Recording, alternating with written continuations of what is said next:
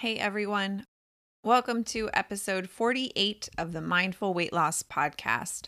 I am your host and your coach, Emily Aircuff, and today I am talking about why it's important to stop looking for justification for your thoughts, for your emotions, and even for your actions.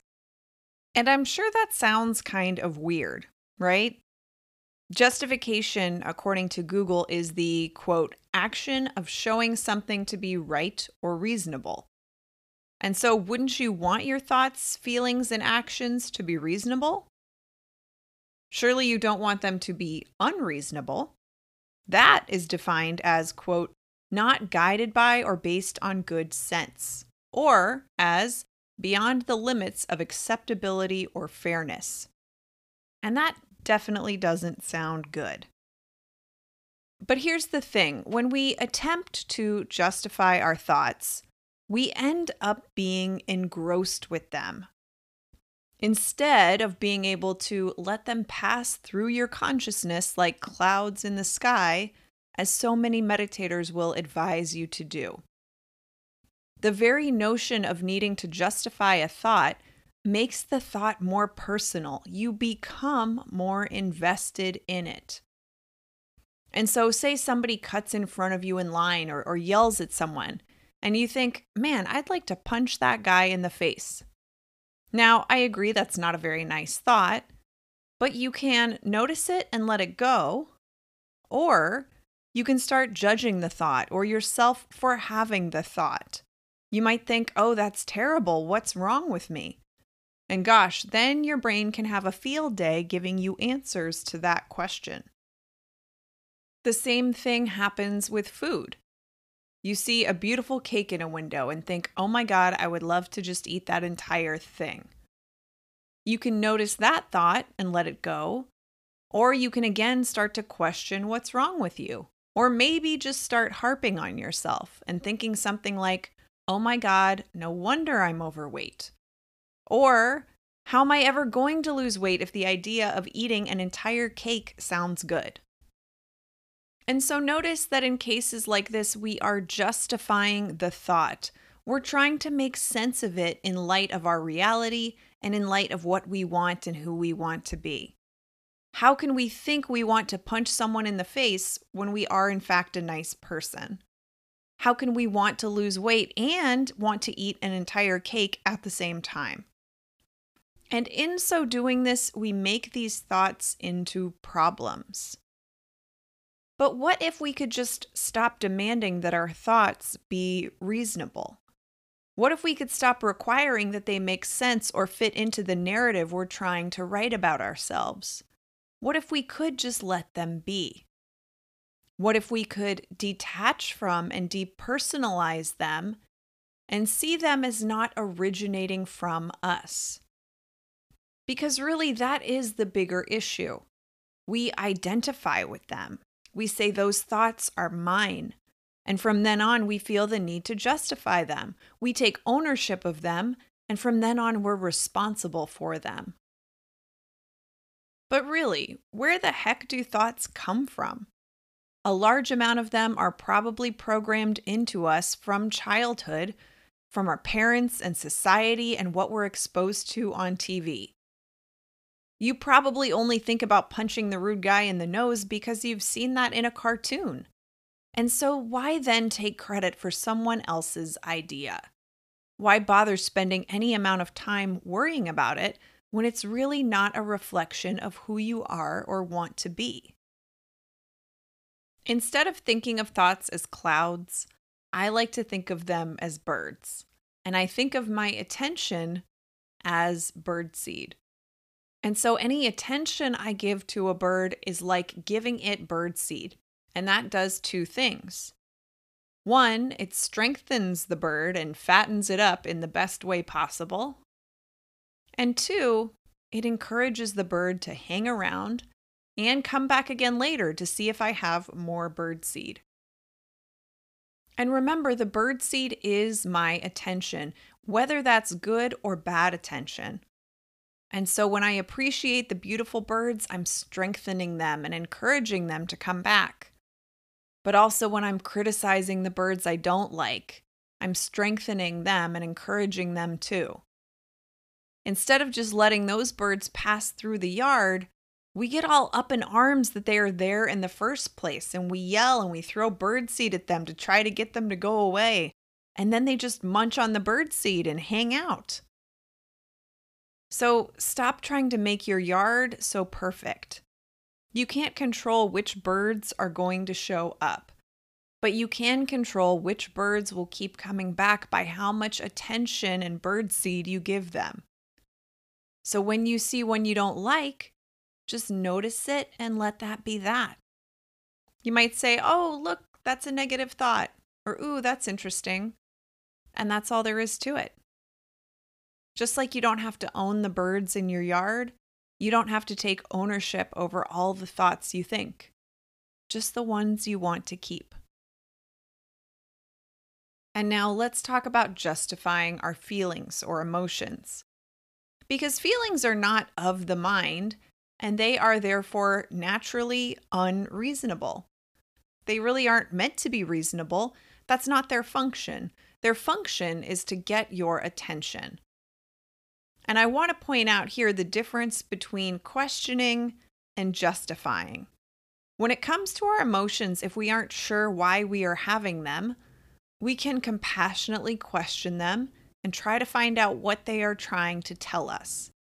For example, we might feel upset and ask ourselves, again, compassionately, gently, why?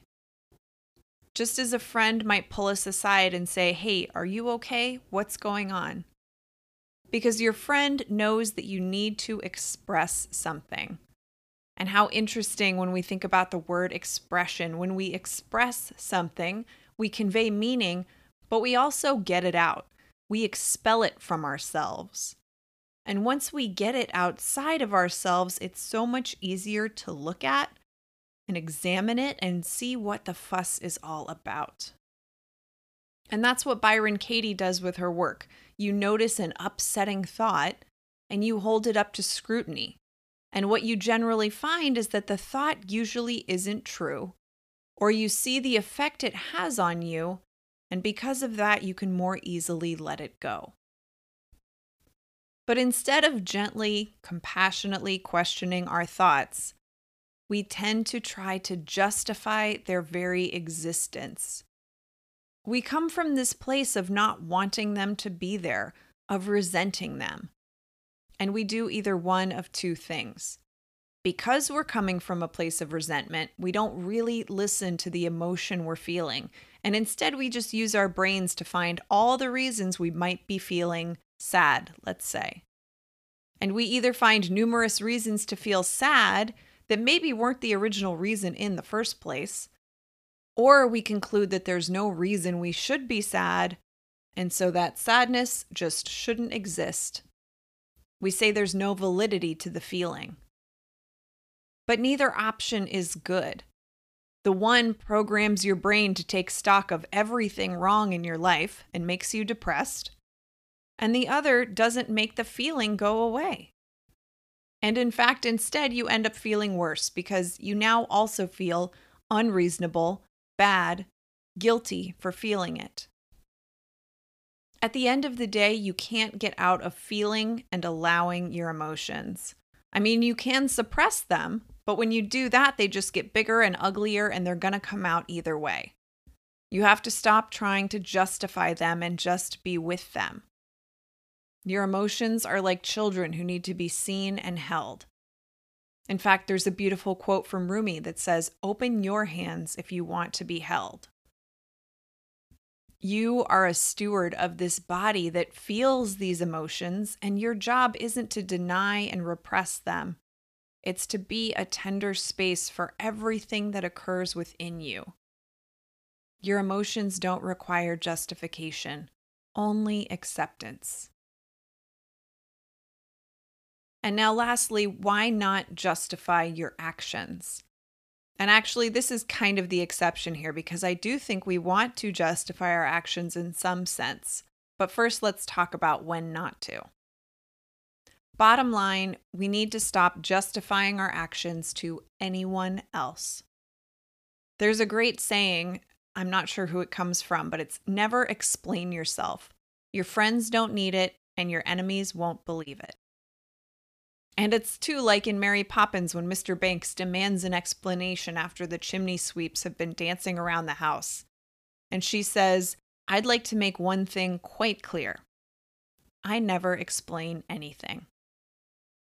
That response always sort of mystified me when I was a kid, but I appreciate now how bold she was in that statement and how powerful it was. What was to explain if nothing was wrong? Gosh, and yet don't we try to justify or explain our own existence at times? Don't we try to lose weight to do that? To validate ourselves for taking up space so that we can be what? Attractive? And to whom? Whom are we trying to please and justify ourselves to? To social media? To the world? to the scale. Because the beautiful reality of it is that you should only be justifying your actions to you. And by you, I don't mean to your ego or the inner critic who is keeping score. When I say you, I mean the thing in you that lights up when you feel love or joy. That is the only thing you should serve. In fact, really, the measure of your action should never be is it justified? It should be is it loving? Is it joyful? Is it loving and joyful for you? We can justify all sorts of terrible things. We can justify being unhappy in our jobs because they make good money. We can justify eating just 1,200 calories a day because it will make us skinny, supposedly. Heck, we can justify way worse than that. The end never truly justifies the means, because in the meantime, on the way to whatever end you have in mind, if you're sacrificing for that goal, then you are sacrificing your very life. You're sacrificing your now for your future. And your future is just an idea. It always becomes now. So if you start to feel like you need to justify your actions to yourself, if there really is zero joy in doing the action itself, then you have to question what you are doing. In fact, trace the action back to the feeling and the thought behind the action because there is probably something there you need to see. There is probably a thought or belief that you are acting from that really doesn't work for you. And in fact, what does being rich or skinny really give you other than thoughts of security, success, accomplishment, or whatever. Those ends that we sacrifice our lives for are also just thoughts. And you can get rid of the middleman, so to speak, and just give yourself those thoughts anyway, without the outcome and without having to throw your life away. Instead of waiting to be thin to feel proud of yourself, do something that makes you feel proud right now and revel in it. Or don't even do anything. Just think a thought that creates the feeling and revel in that. And you don't have to justify that to anyone either. We walk around thinking that we're not allowed to do things, that we're not allowed to be satisfied with who we are, that we're not allowed to want more for our lives, that we're not allowed to rest or take breaks or care for ourselves or leave our jobs or go for our crazy dreams or whatever. But none of that is true. You want to make real progress in your life and really evolve? Do what you don't think you're allowed to do. Do what you don't think is possible. And then you'll see that the only one who made up those rules was you, and that there's a lot more that's possible than you ever thought. So remember, don't justify your thoughts. Don't take ownership of your thoughts. Simply feed the birds that you want to come back to your garden and let the rest pass through. And don't attempt to justify your emotions.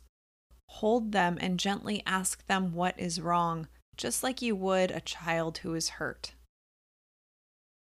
And don't justify your actions. Really, don't justify anything to anyone because you don't owe anybody else a darn thing.